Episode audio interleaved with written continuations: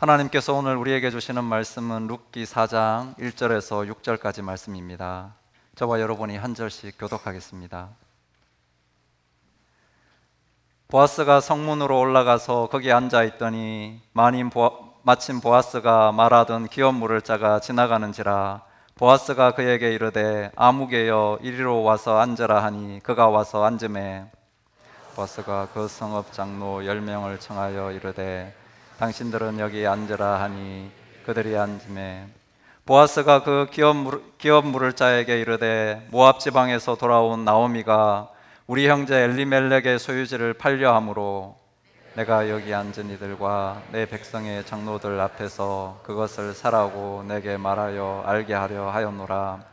만일 내가 물으려며 물으려니와 만일 내가 물으지 아니하려거든 내게 구하여 알게 하라 내 다음은 나요. 그 외에는 물을 자가 없느니라 하니 그가 이르되 내가 물으리라 하는지라.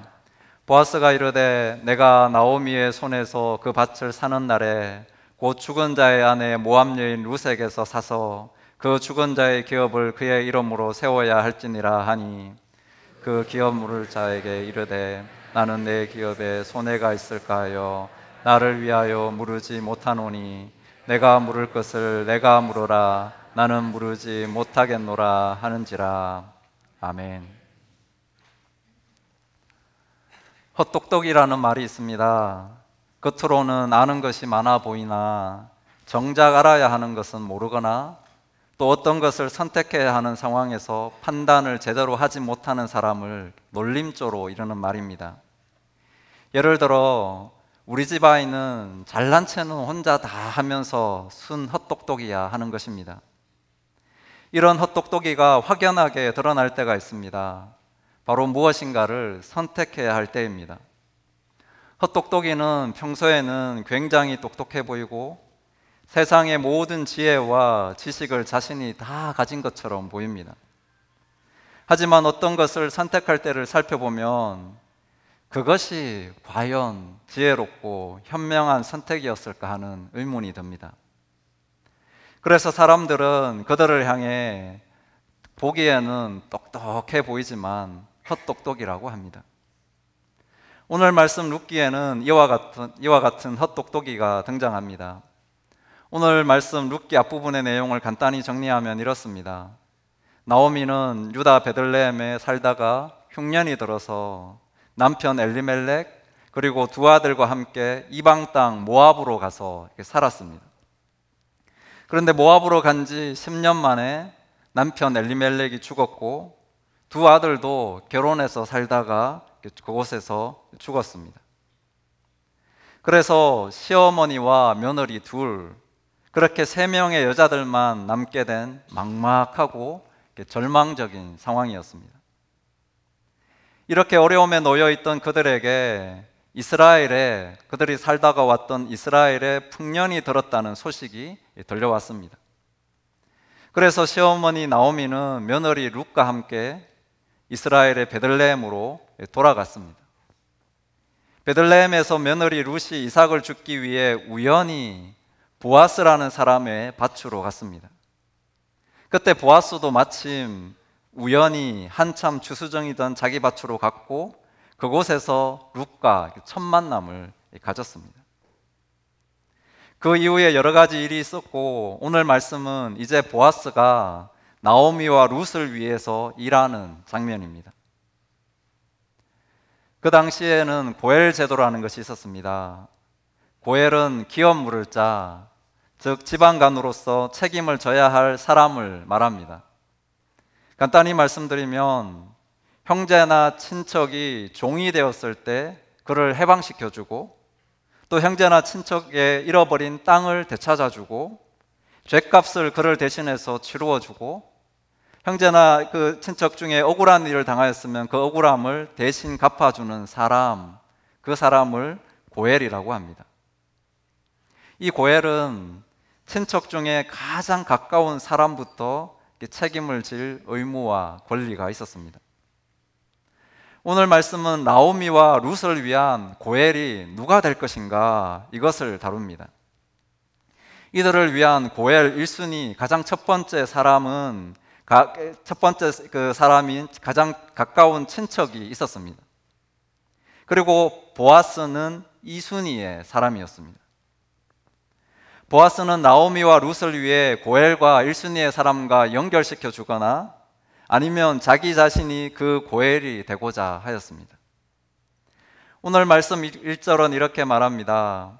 보아스가 성문으로 올라가서 거기 앉아 있더니 마침 보아스가 말하던 그 기업 물을 자가 지나가는지라 보아스가 그에게 이르되 아무개여 이리로 와서 앉으라 하니 그가 와서 앉음에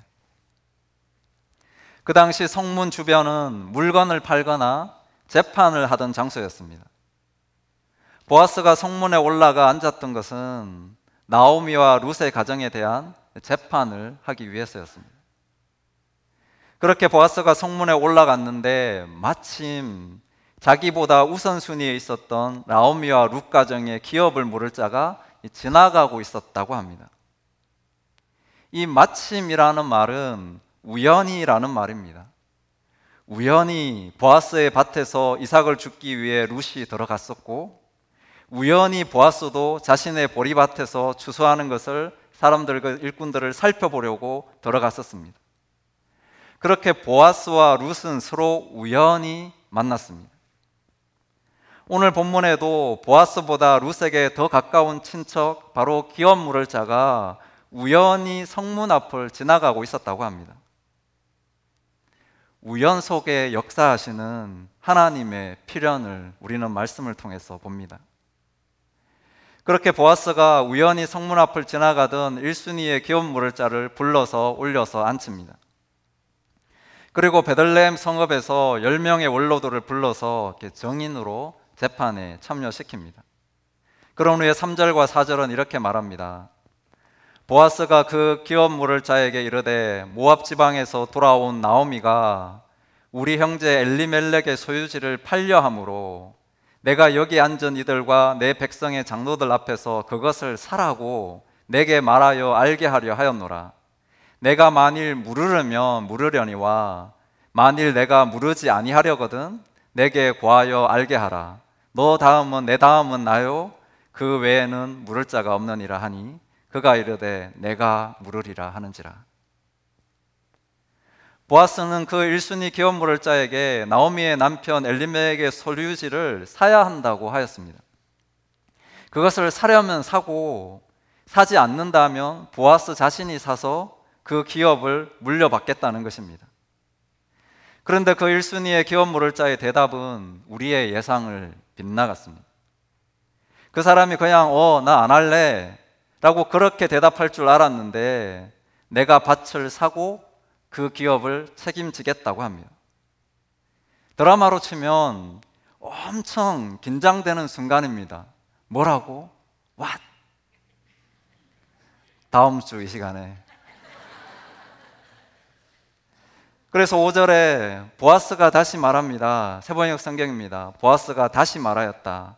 그렇다면 나오미의 손에서 그 밭을 사는 날로 고인의 아내인 모함 여인 룻도 아내로 맞아들여야 하오. 그렇게 하여야만 그가 물려받은 그 유산이 고인의 이름으로 남게 될 것이요. 밭을 사면 밭만 사면 되는 것이 아니고 모함 여인 룻도 아내로 맞이해야 한다는 것입니다. 이 말은 모압에서 온 이방 여인을 아내로 맞이해서 돌봐주어야 한다는 것입니다. 그뿐만 아니라 물려받은 밭과 같은 재산도 나중에 다 엘리멜렉 집안의 것이 된다는 것입니다. 이는 룻이 아이를 낳더라도 그 아이는 자기 아이가 될 수 없고 엘리멜렉의 자손이 될 것이라는 말입니다. 그 이야기를 듣고 그 사람은 머릿속으로 계산기를 두드렸을 것입니다. 먼저는 이방 여인을 아내로 맞이하는 것이 부담이었습니다. 이스라엘 사람이 유대인이 이방 여인을 아내로 맞이한다? 상당한 부담이었습니다. 게다가 자신이 값을 지불하고 사야 하는 밭과 재산, 그리고 아이까지 모든 것이 다 자신의 것이 아니라 엘리멜렉 가문의 것이 될 것이라는 생각에 머리가 상당히 복잡했을 것입니다. 생각해 보니 아주 크게 손해 보는 장사 같았을 것입니다. 자신이 희생하고 또 치루어야 할 대가가 너무 많았습니다. 그렇게 똑똑한 자신의 머리를 굴려, 굴린 후에 그는 6절에 이렇게 말합니다. 세번역 성경입니다. 그러자 지방간으로서의 책임이 있는 그 사람이 말하였다. 그런 조건이라면 나는 지방간으로서의 책임을 질 수 없어. 잘못하다가는 내 재산만 다 축나겠소. 나는 그 책임을 질 수 없으니 당신이 내가 져야 할 지방간으로서의 책임을 지시오. 그 책임을 지고 싶지 않다. 그래서 나는 고엘이 되지 않겠다는 말입니다. 그래서 8절에 자기의 신을 벗어서 보아스에게 주었다고 합니다. 그 당시에는 자기 신을 벗어서 그 다음 사람에게 넘겨주면 기업 물을 자의 의무가 그 다음 사람에게 넘어갔습니다. 그래서 보아스가 그 다음 사람이기 때문에 나오미와 룻을 책임지는 사람, 즉 고엘이 되었습니다. 여기서 우리가 생각해 볼 것이 있습니다. 1절 말씀을 다시 보시면 그날 성 앞을 지나가던 기업 물을 자를 향해 보아스가 아무개여 이리로 와서 앉으라 하니 그가 와서 앉았다라고 합니다. 보아스는 1순위 기업 물을 자를 향해 아무개라고 불렀습니다. 어떤 성경에는 이를 친구여라는 말로 표현하는데 히브리어 원어를 살펴보면 아무개여가 더 정확한 표현입니다. 한글로 표현하면 아무개여 무엇 못이 거시기입니다. 실제로 보아스는 그를 아무개로 부르지 않았을 것입니다. 서로 친척이었을 것이고 자기보다 앞서는 순번에 있었던 사람인데 이름을 몰랐을 리가 없습니다.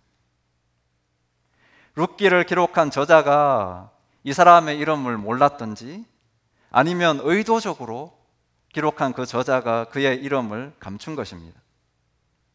이를 통해 룻기를 읽는 독자들은 다음 이야기가 어떻게 전개될지 추측합니다. 이 아무개, 이 거시기는 별로 현명한 사람이 아니겠구나.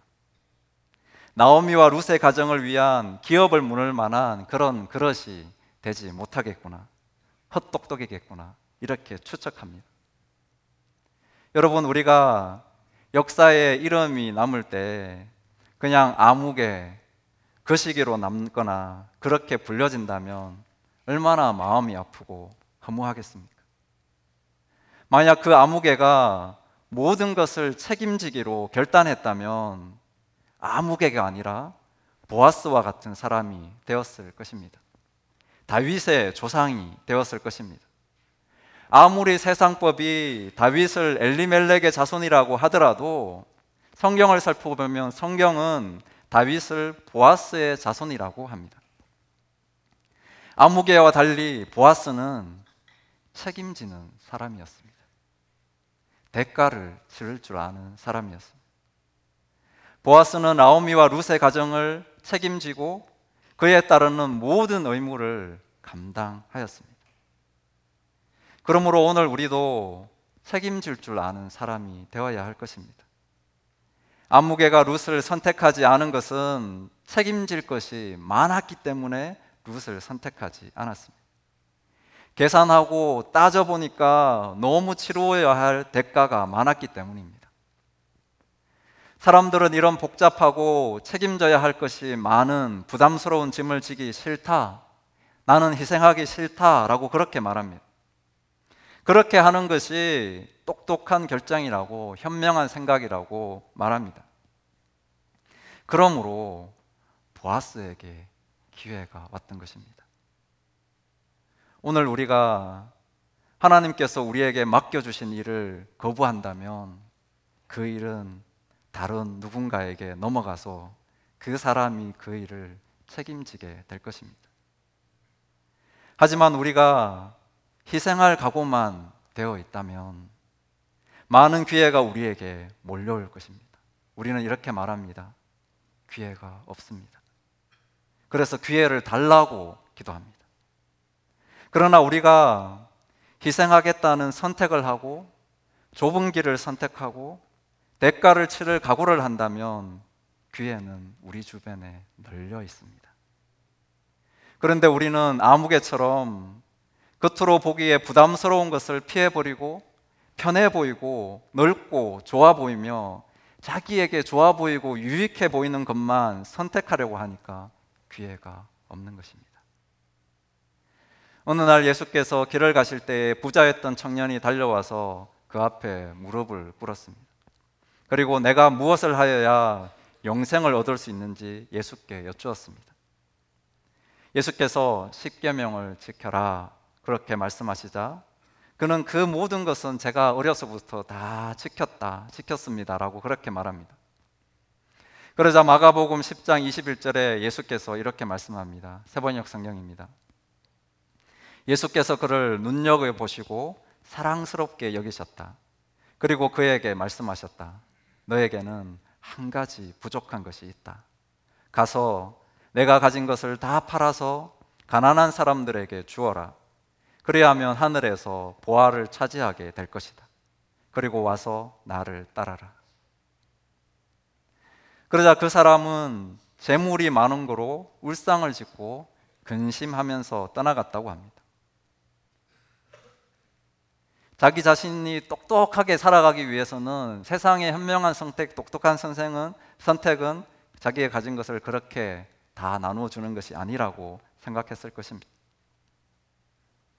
믿음으로 살아가는 것은 세상에서 주님과 이웃을 위해 희생의 길을 선택하는 것입니다. 주님과 이웃을 위해 손해보고 대가를 치르고 좁은 길을 선택하고 희생하는 것입니다. 그래야 할 때 하늘에 우리를 위한 보화가 가득하게 될 것입니다. 이것이 헛똑똑이가 되지 않는 지혜로운 사람의 삶입니다. 예수께서는 나를 위해 십자가라는 희생의 길을 선택하셨고 세상 그 무엇과도 바꿀 수 없는 목숨으로 그 값을 치르셨습니다. 이사야 53장 6절은 이렇게 말합니다.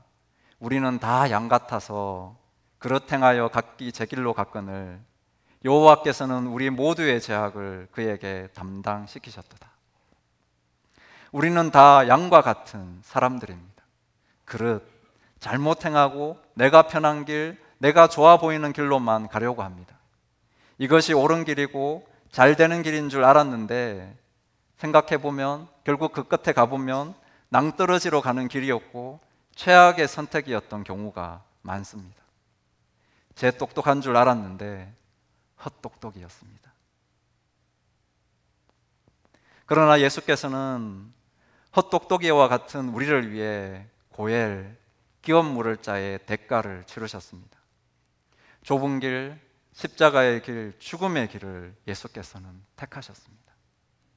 우리를 대신해서 찔리시고 징계를 받으시고 채찍에 맞으셨습니다. 혹독한 대가를 치르셨습니다.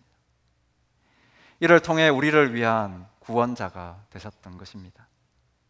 예수님은 오늘을 살아가는 우리의 고엘, 즉 구원자이십니다. 그러므로 오늘 우리도 아무개와 같이 아무 책임도 지기 싫어서 귀한 것을 놓치는 사람, 헛똑똑이가 되지 말아야 할 것입니다.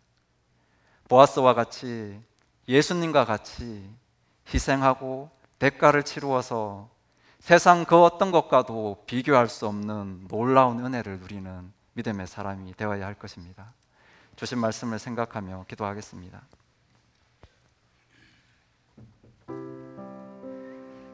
이 시간 기도하실 때 아무개와 같이 세상에서 제 똑똑한 줄 알고 자신이 세상을 다 아는 것처럼 좀 아는 체 하며 살았던 것 있다면 회개하겠습니다. 앞으로 살아가며 헛똑똑이와 같이 자기의 욕심만 채우려고 머리를 굴리지 않고 보아스와 같이 예수님과 같이 이웃을 위해 희생하고 대가를 치르더라도 사랑으로 섬기는 사람이 되게 해달라고 이를 통해 놀라운 하나님의 은혜를 누리며 살게 해달라고 잠시 기도하겠습니다.